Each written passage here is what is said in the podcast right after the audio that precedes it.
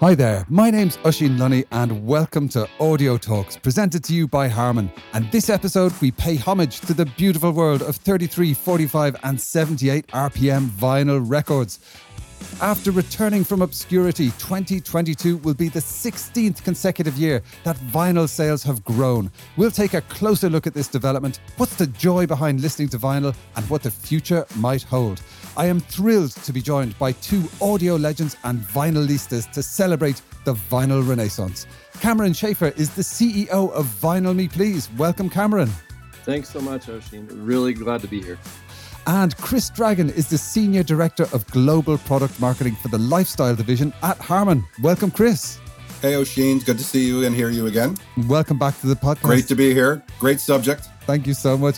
Chris is, of course, as uh, our regular listeners would know, a veteran of the podcast and he's been very kind to join us uh, once again. So it's great to have you both here. Now, I thought we'd uh, kind of bookend our discussion with vinyl, of course. So I would love to know what's the first and last vinyl record that you both bought? And we'll start with yourself, Cameron. I got all of my parents' records, but then didn't really start buying my own records until 2010, 2011. So I'm, yeah. I'm actually fairly new. I know there's a lot of people who've collected for, you know, 30, 40 years. Um, mm. But my first record was actually a band called Phoenix, um, a kind of a French indie pop band. So Wolfgang Amadeus Phoenix was the first record I bought on vinyl and still it's a, a family favorite. My kids still dance around to the music. I love it. Amazing. Um, and then the latest is actually our record of the month for our Essentials subscription, which is Aaliyah's self titled debut. So, first time out on vinyl for a long, long time, and uh, really excited that we got to work with Empire and uh, her estate on that one. Oh, that's fantastic. Both two phenomenal records. What a start. Okay. And uh, over to yourself, Chris, your first and last vinyl record that you bought. So now I get to date myself. Join the club. uh, first, well, I, I have vinyl that was gifted to me prior, but the first yeah. uh, vinyl record that I bought was in 1973. It was Houses of the Holy by uh, Led Zeppelin. Killer. And the most recent one that I purchased was Crash of the Crown by Styx, which only came out a handful of months ago, which is a great record. Fantastic my God, two phenomenal selections there. But uh, to be honest, I was expecting nothing less from both of you. So thank you very much for uh, for kicking us off there. Um, so Cameron, just in case uh, some of our listeners aren't aware, you know, I've been aware of Vinyl Me Please for quite a long time. It's wonderful. I love it. It's such a cool idea.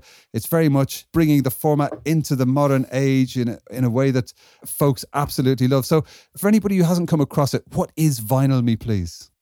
Yeah, great question. So, Vinyl Me Please is a D2C physical music company, and we specialize in kind of more limited edition and uh, exclusive pressings of records, both old and new.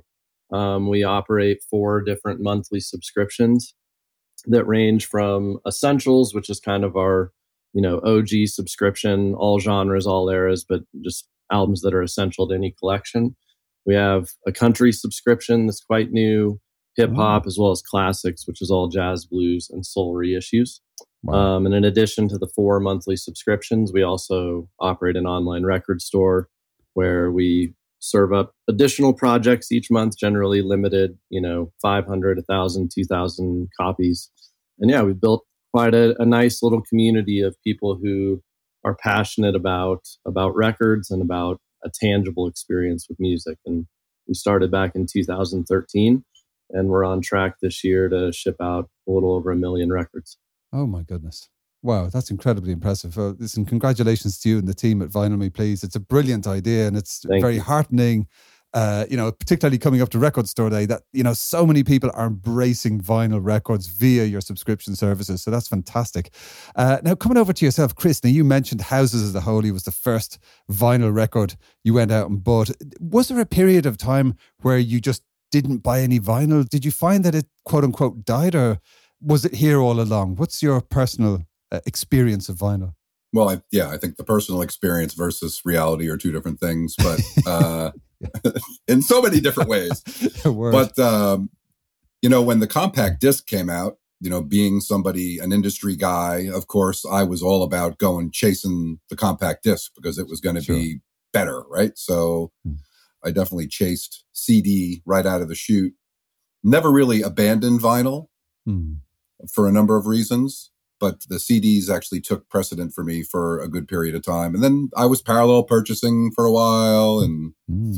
you know, there are things about vinyl that you just don't get on any of these other formats you know, for you, it never really went away. For a lot of people, maybe they might have just stopped buying vinyl altogether and come back to it in recent times. Uh, I mean, you mentioned the CD being introduced. I remember seeing it on the TV. They had kids on science programs putting peanut butter on the CDs and then playing it straight afterwards, and it would, you know, it still apparently worked. And you know, in purely scientific terms, particularly these days with high res audio, there are higher fidelity formats. But why is vinyl still so popular? You know, Chris, do you think there's something more to the home listening experience than just all the data, the most possible data all at once? I mean, why does why does vinyl kind of fit into this? Well, for sure. I think some of the imperfections of vinyl, if you want to call them imperfections, are what are appealing about it. Yeah. You know some of that surface noise hearing the needle hit the groove. I mean there's there's a romance with vinyl right? Mm. that you just don't get with any other format. You certainly don't get it with streaming services. Yeah. The whole process of putting that lp on the deck lovingly cleaning it making sure the needle is clean and then setting the needle down. I mean it's there's a romance there that is like nothing else and certainly a lot different than hitting the word download or pressing a button yeah.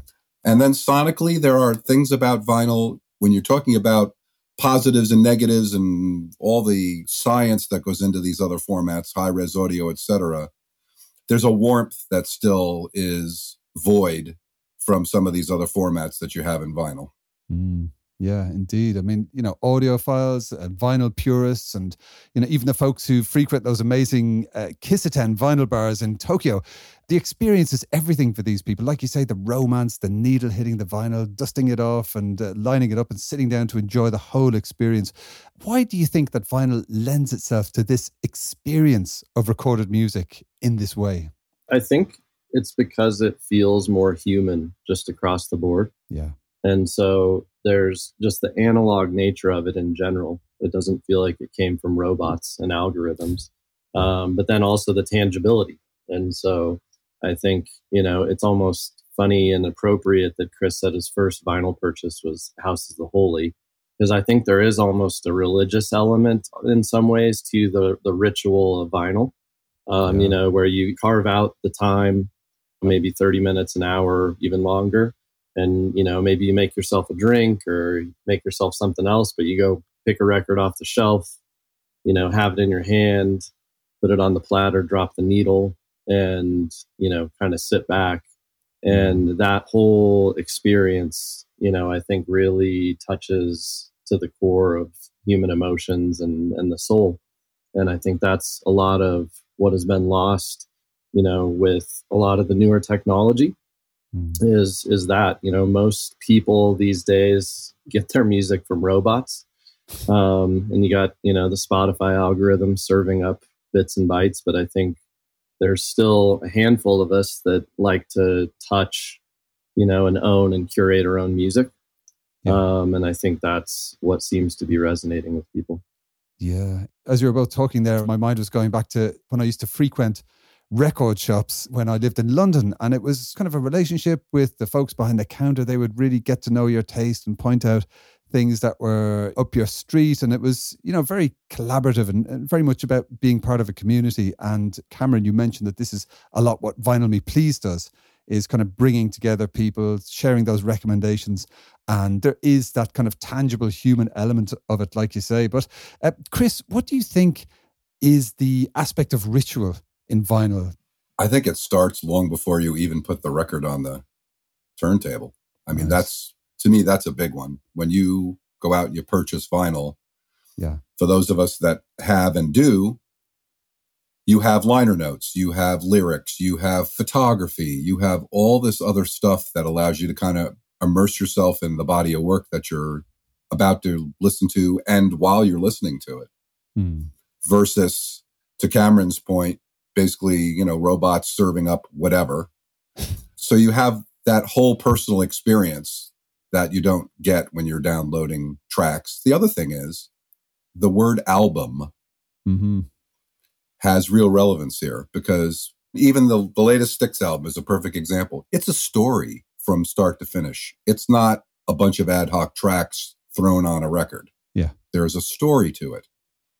And when you drop that needle on the deck, you listen to the story. You don't listen to one track and then take that record off and put another LP on, listen to one track and take that off and put another one on. I mean, you bunker down for that half an hour or whatever it may be. And then you basically go through the journey that the artist has put forth on that album. Yeah you're inviting the narrative arc of the, the storytelling that the artist intended by sitting down and listening to those tracks in that sequence. It is a you know very unique experience very different to the streaming services, like you say.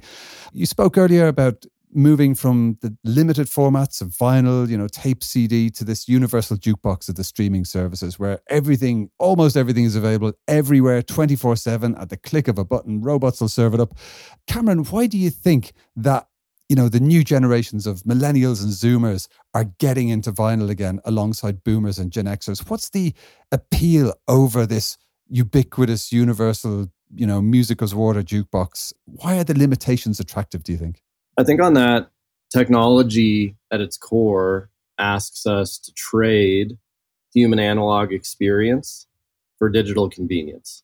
And so, mm-hmm. of course, streaming is incredibly convenient. I use it all the time. So I'm, I do not think myself or anyone at VMP is like anti streaming or technology. But I think what we try to hone in on is the fact that it is indeed a trade off. So you're giving something up for that technology. And I think that for the younger generation, that's all they knew. And so I grew up starting to buy most of my music in the 90s, the CD era. Yeah. But a lot of our customers, you know, were born in the late 90s, early mid 2000s even. And so the only thing they've ever known is getting their music from their phone. And I think that when you all of a sudden have something physical, there's a great story. One of uh, our customers was saying that he had just gotten a whole new turntable set up in his house and he's probably in his 50s i think and had his son coming home from his freshman year of college and had asked his son hey you know i got this new turntable. Are there any records you want me to go buy so that you have something to listen to when you come home?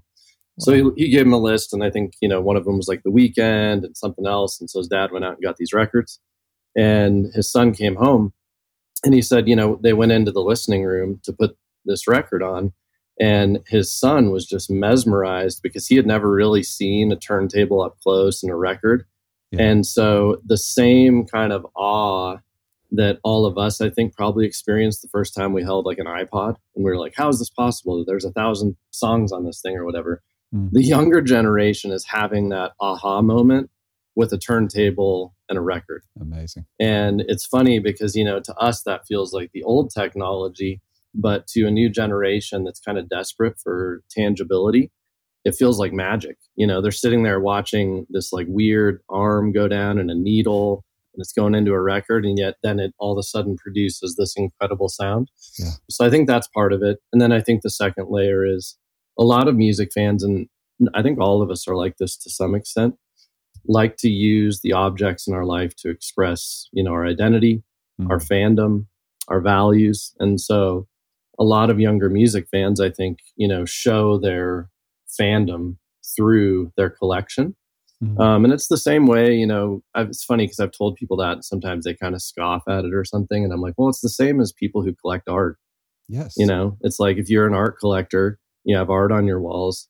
Part of that is when people come over to your house, they learn something about you. Mm-hmm. And so I think for a lot of millennials and Gen Z, you know whether it's the records whether it's certain print magazines that they subscribe to posters whatever that tangibility is is a reflection of their identity.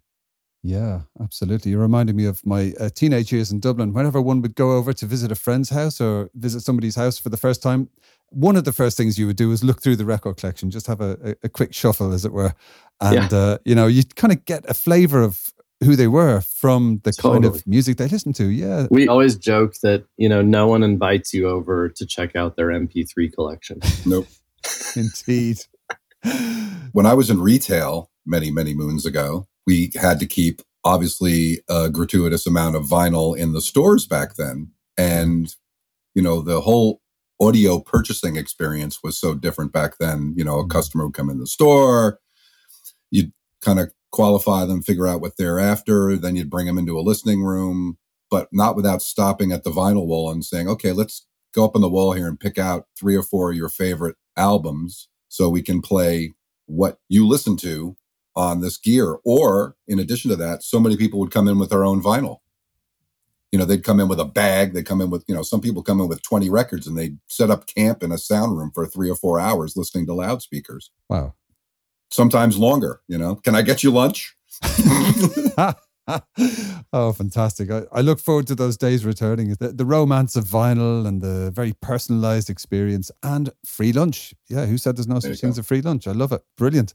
And um, Chris, that kind of leads us on to where we are today with the art and engineering of really high end hi fi and uh, particularly the stunning Mark Levinson turntables. Mm. Now, this is quite a statement of intent from such a venerable high-end audio brand. You know, folks like David Mancuso of The Loft, who's one of the godfathers of the vinyl experience, the shared vinyl experience. He used Mark Levinson components and amps.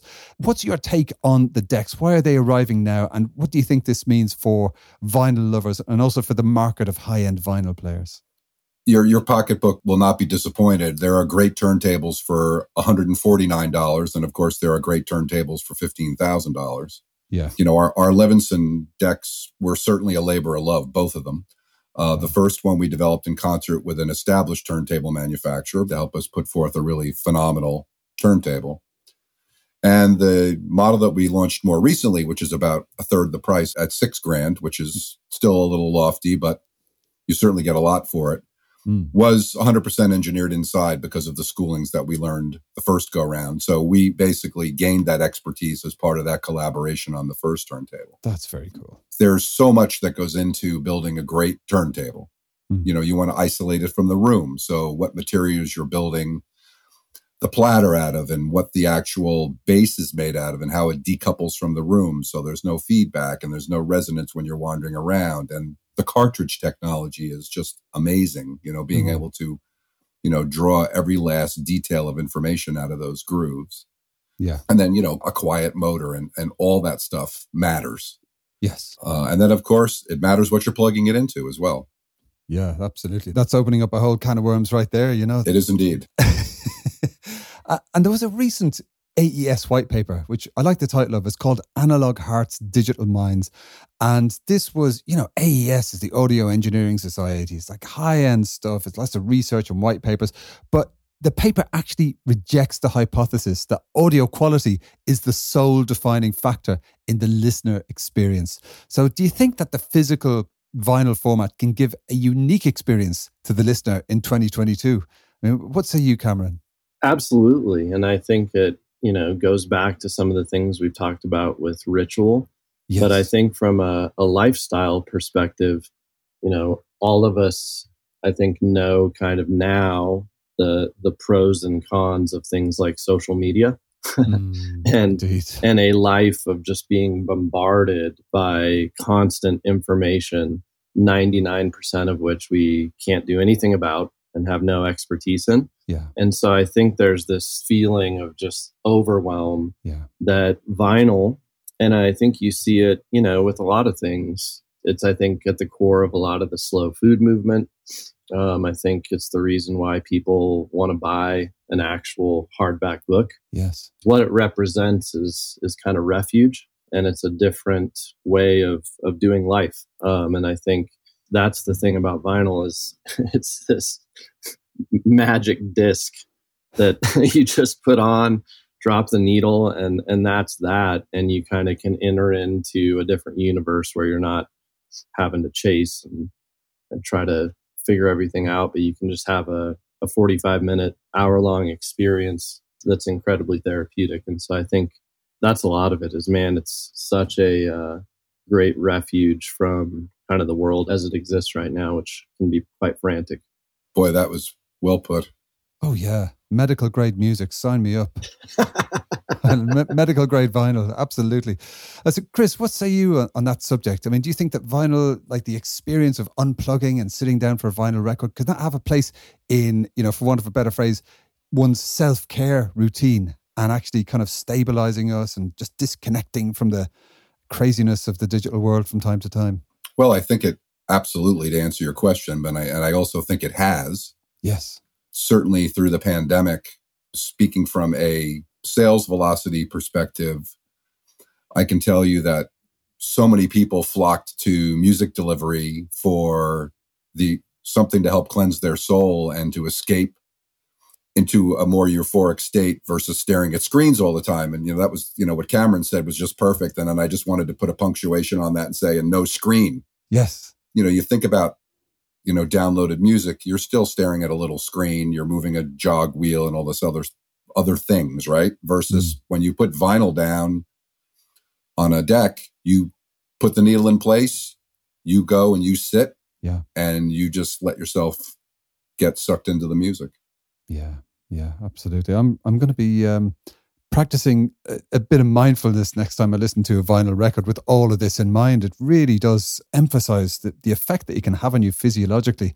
That moment of just giving yourself permission to dip into the oasis of sound. It's just perfect. Coming over to the kind of business side and the supply chain side of things, now former Cocteau twin Simon Raymonde, an absolutely legendary UK musician, and uh, he runs Bella Union Records in the UK. They are great lovers of vinyl. They have a fantastic vinyl shop in Brighton, UK. And he recently shared some really candid thoughts on the availability of vinyl pressing facilities for indies uh, on social media.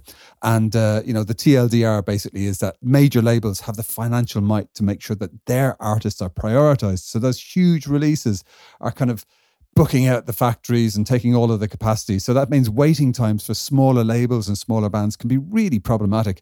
So Cameron, I would love to get your take on this because obviously, you know, you're sending out what was it, a million uh, vinyl units per year. D- do you see issues around this, and do you see any solutions for the smaller labels? Yes, yeah, we've been in the thick of it for the last few years. Yeah, um, and it's true right now. Global demand for vinyl pressing is estimated to be 300, 350 million units annually. And it's chasing right now about 150 million units of pressing capacity globally. And that, you know, is starting to ramp up in terms of the supply of, of capacity. But essentially, you know, we're kind of reaping the repercussions, if you will, of a lot of years of either not investing or underinvesting in the supply chain. Mm. And it makes sense why, on one level. I think for many years, the people who still were operating pressing plants or different aspects of manufacturing were looking at this saying, man, I don't know, is this is this just a fad? Because it seems so weird that vinyl's growing right now. And, right. you know, year after year would go by where it's continuing to grow. And I think there was a, a real reluctance to just finally invest and buy new machines, expand all those things. Mm. And I think what happened is by the time that people, you know, are realizing, hey, it's like I think you said at the beginning, it's been 16 years. Mm. And I always joke, it's like I don't know too many fads that last 16 years. Mm. um, and so now, though, you know, people are rushing to try to fill that void, and we're we're kind of in a two to three year window where it's just massively behind. And, you know, I think the reality is more people are going to have to commit to investing yeah. in order to get us out of this crunch. And it's true, you know, yes, on the one hand, the majors obviously have a lot more money. The thing I see, though, that's a little bit more nuanced is they also have a lot of catalog. Oh, yeah. And so, where it gets challenging for a lot of indie labels is generally they're focused almost exclusively on new releases. Right. And so the artist will turn in the album. No artist wants to hear that, you know, they got to wait now 12 months to put it out. Yeah. Whereas for a lot of the major labels, there's a decent chunk of their business that is, you know, reissuing older titles. And that you're not as as time sensitive. And so that oh, yeah. creates a, a, tricky dynamic as well. But certainly, you know, I don't think we're through it yet. I think mm-hmm. we have probably another year to 18 months at least where pressing is going to be really backed up. And we've seen it basically globally. It's gone from about an eight to 10 week turnaround, maybe 18, 24 months ago, to now probably more like eight to 10 months. Mm-hmm. Um, so it's challenging. Yeah, yeah, absolutely. You know, you spoke earlier about the amazing community at Vinyl Me Please. Um, I'm curious to know what releases have maybe surprised or impressed you in terms of the reaction of the community and why? You know, there's been a lot actually that surprise you in different ways. So, a few that come to mind is one, you know, in 2018, we put together the first ever compilation of the Ethiopian artist Ayalew Mesfin. Wow. Um, so he's was kind of the almost like the James Brown of Ethiopia back in the 70s and was playing to sold out soccer stadiums and then uh, was driven underground when the communist regime took over. And so he ended up recording a bunch of music underground with uh, the Black Lion Band, his band. And it turned out my, my buddy Eothen Alapatt, who runs a reissue label called Now Again, yes. he hit me up and he's like, Hey, Ayalew actually lives in Denver now and apparently has, you know, a ton of reel to reel, a lot of his uh, seven inches that were released in Ethiopia that he still has in mint condition.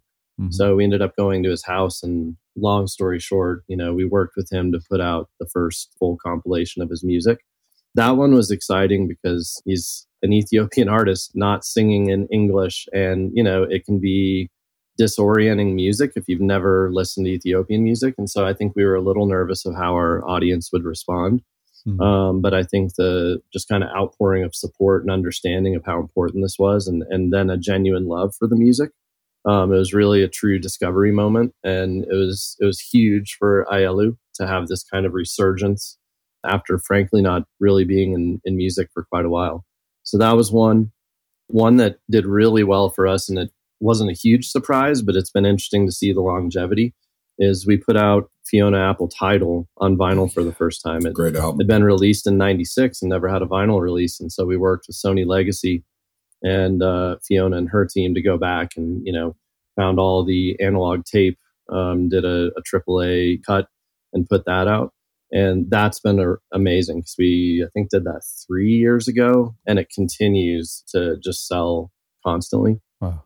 Um, and then I think on the more recent side, I think one thing I've been really excited by is actually the thirst for modern pop music on vinyl and it's not the thing you know that i think most vinyl collectors and audiophiles tend to like think about but we did a bunch of shakira reissues um, recently uh-huh. and to see her she you know has a global fan base but to see her fan base like come out of the woodwork um, i mean we sold through them so fast and basically since we sold out you know almost a year ago you see on on almost any post on our social media, there's going to be someone asking, "Hey, when are you repressing the Shakira titles?" Fantastic. And so I think that's really cool too, because it's just again not something you would necessarily expect, um, but it was a pleasant surprise.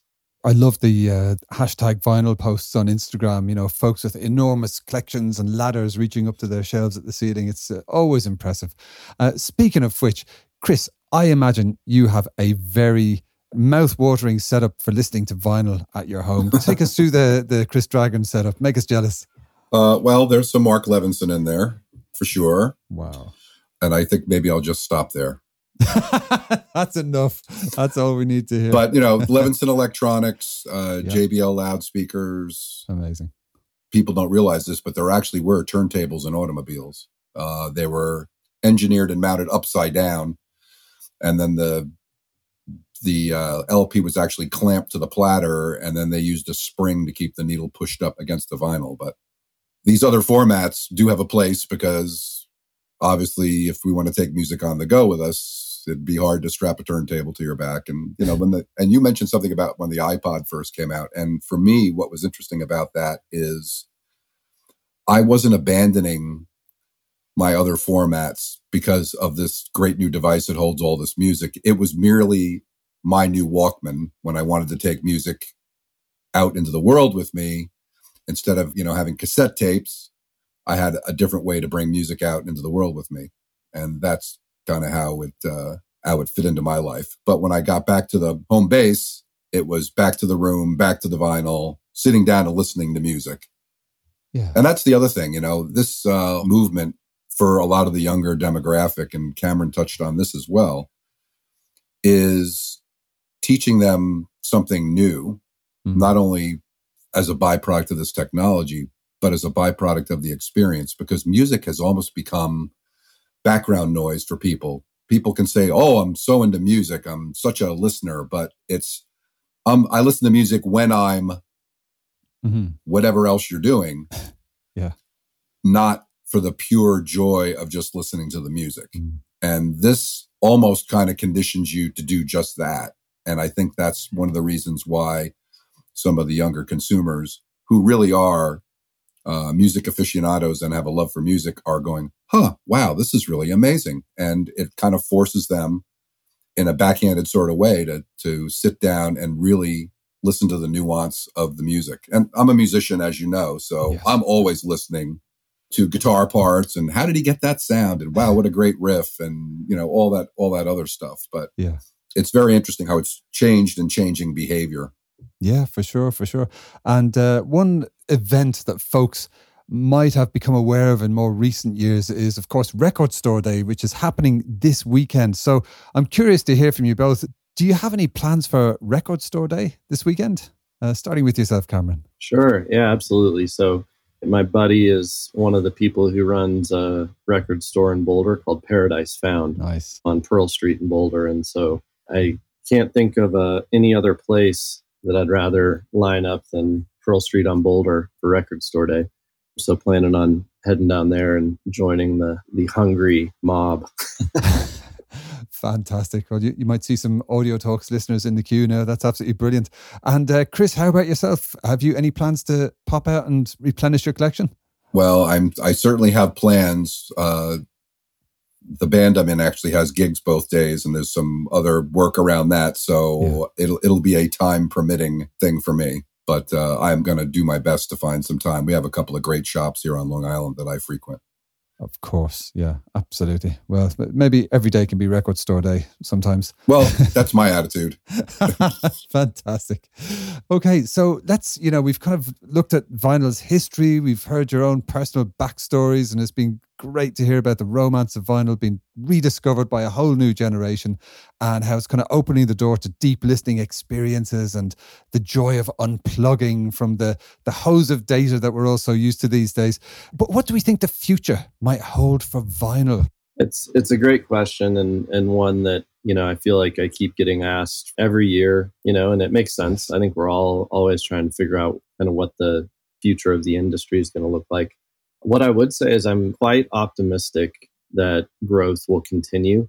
And the biggest reason, you know, there's really been two big drivers of vinyl growth over the last like two to three years. COVID certainly played a large role, people being at home. And Chris already touched on this that, you know, I think anyone who is in high end audio, either on the hardware side or selling records, mm. all of us went into lockdown and were fearful and wondering what the heck this means. And then pretty quickly, I think anyone that was in the vinyl industry realized, oh man, this is a lot of people now are at home and want to cultivate an environment that they enjoy. And, and vinyl has become a big part of that for people and a, a great ritual. So that certainly played a large role. Um, and I think people have, you know, continued with some of those habits. And then the one that I think is just now starting to get covered more because everyone was talking about COVID. But I think the one that now is is becoming more relevant and covered is Gen Z getting into vinyl in a pretty significant way. I know that we have seen that, that, you know, I, I used to, when we started the company, think, oh man, it'd be really cool if we had like some, you know, 18 to 24 year olds that were getting into this. And now we've heard anecdotally of middle schoolers signing up for Vinyl Me Please. Wow. You know, and I have a 14 year old daughter, and she's come home telling me, oh, yeah, so and so said they bought some records and they've heard of Vinyl Me Please, not even knowing her connection to me.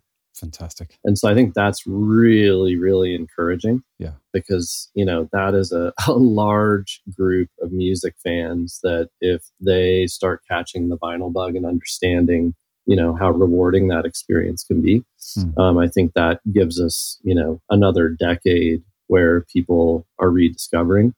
And people always in the industry kind of I think cynically somewhat lament of like, oh, they're doing another, you know, reissue of, you know, Led Zeppelin or whatever.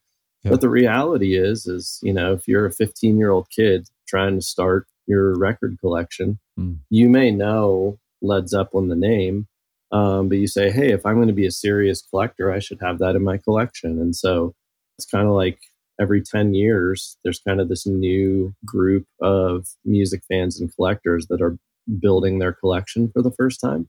Mm. Um, and I think that's really exciting. And so I feel quite optimistic. I think probably biggest challenge that really I think everyone knows and people are trying to address at different levels is quality control. Mm. So with the rush of so many people trying to press records and not enough capacity, we have definitely seen it across multiple plants where QC has gone down um, in kind of a disturbing way, just because I think they're trying so hard to keep up with all the orders coming in. And I think if something's going to derail it, um, it's going to be people spending forty dollars on an album just to take it home and find out it's it's defective in some way. And yeah. so that's been something we've been really focused on at VMP is like how can we continue to increase our quality standards so that if people are spending good money on our products that you know they're getting a quality experience that fills me with optimism. That entire statement from the uh, the new generations to the quality control that you have over there at uh, Vinyl Me Please, and Chris. You know we've heard about some very high end equipment now, but our listeners at home might be thinking, "Wow, it sounds expensive to get into vinyl." But have you got any advice for how our listeners can embark on their own vinyl journeys? Well, first and foremost, let me say that it is not uh, cost prohibitive to get into it. So if you're not into it, it's important for people to understand that it is as accessible as any other music delivery format. There are turntables for under $100 that get the job done quite well, and there are electronics that can be partnered with that very reasonably. So I think that's really an important thing to make sure that the listeners understand is it's not a cost prohibitive category to get into if you, if you are not in vinyl. And then there's a lot of you that have turntables looming somewhere in your home. yes. You couldn't part with it. You didn't part with your vinyl. Yeah. You didn't part with your turntable, but it's all taken a back seat somewhere in your house. Mm-hmm. So go dig it out. Nice. And in terms of from a manufacturing perspective, I mean, you look at what's going on, any number of online sellers, brick and mortar globally. I mean, you can see assortments of turntables increasing, not decreasing. Certainly, you can see more and more attention being paid to it on the hardware side. Mm. And then, you know, loudspeaker solutions like ourselves and others make to make it. Uh, I'm not going to do a selfish plug here on uh, on our stuff as much as I would love to. Uh, you know, keeping in mind that you know we've been around since you know we built sound for the first talking movie in 1927. Wow! But uh, you know, again, easy access. So yeah. you know, don't not investigate it because you think it's going to be a cost prohibitive thing to do. And then you know, Cameron's got so much going on here. I'm really excited about what what's happening on your end and just trying to get that pipeline filled up I have many, many, many friends that are artists from the 70s and 80s, obviously, as partially as a byproduct of me being a working musician and also based on where I work.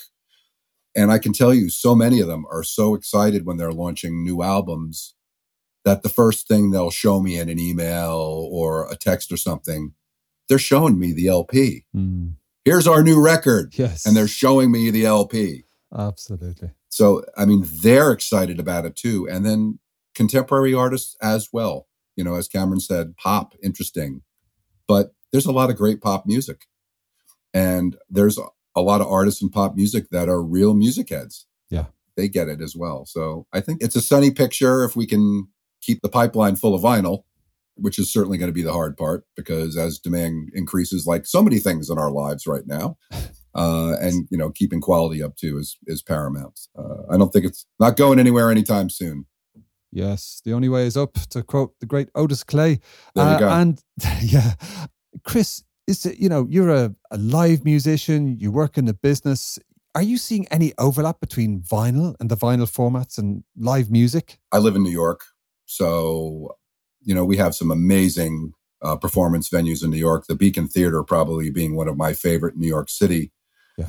And artists have really embraced the whole album thing to the point that they're performing albums in order oh yeah front to back mm. and the beacon theater is actually is one of the homes of a bunch of artists that are doing that. Steely Dan being one that actually goes in for they're in uh, the Beacon for a week and a half, typically every year.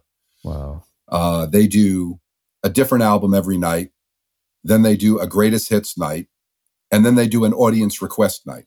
It's incredible. But you know, it's it's pretty cool. And uh, Styx is another band that has done uh, mm-hmm. done that as well. Truly enjoyable. The Grand Illusion they've done front to back. They've done other albums front to back, and there are many artists that are kind of following suit. In fact, I'm seeing a, more and more artists piling on. But for whatever reason, the Beacon Theater seems to be a great locale for that. So any of you in the Northeast or any of you looking to travel to the Northeast, you should watch the uh, concert schedule at the Beacon. Plus, the sound system in that theater is just magic. Oh, that's amazing. We have some good ones in Denver that have a good amount of history, but a new one actually that was just built about three years ago, um, that from a sound perspective is incredible, is the Mission Ballroom. Mm-hmm. So it's probably our version of Brooklyn Steel, um, would be like the closest comparison I could make. But it's been really cool because I've gone to shows there now multiple times where the artists have stopped in the middle of a song and just been like, this sounds so good. wow. So yeah, Mission Mission Ballroom in Denver uh, for people who love live music and love really good sound is is pretty incredible. Fantastic. Well, mental note to self, as I say. That's absolutely brilliant. Thank you so much. And finally, we invite all of our VIP guests on the podcast to add a track to our title playlist. So I'm wondering, could each of you pick a track that you also treasure on vinyl. And maybe if there's any kind of a backstory about uh, where you got the vinyl or what it means to you uh, that'd be awesome for our listeners to hear. And we'll start with your good self cameron. Yeah just since i referenced him earlier and i think it's such a fun story i'd say Ayalew Mesfin Hasabe amazing. I think that he's an artist that people when they hear you know ethiopian funk a lot of people either go like I have no idea what to expect or it strikes fear like this might be too too out there for me.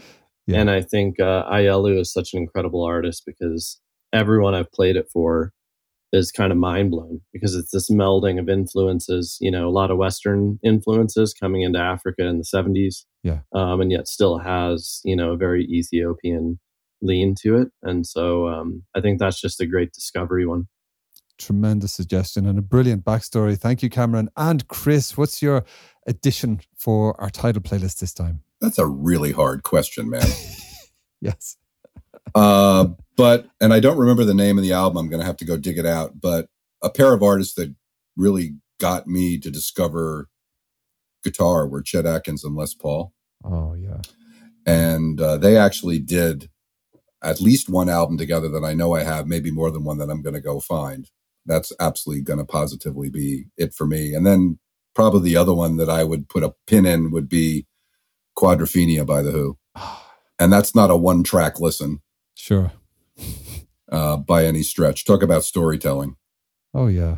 I, uh, as a teenager, I used to listen to that back to back, the entire thing, and uh, you know have the whole al- double album experience, no less, Brilliant choices. Thank you so much. And I am going to uh, dust off my copy of Stan Getz and João Gilberto, The Best of Two Worlds.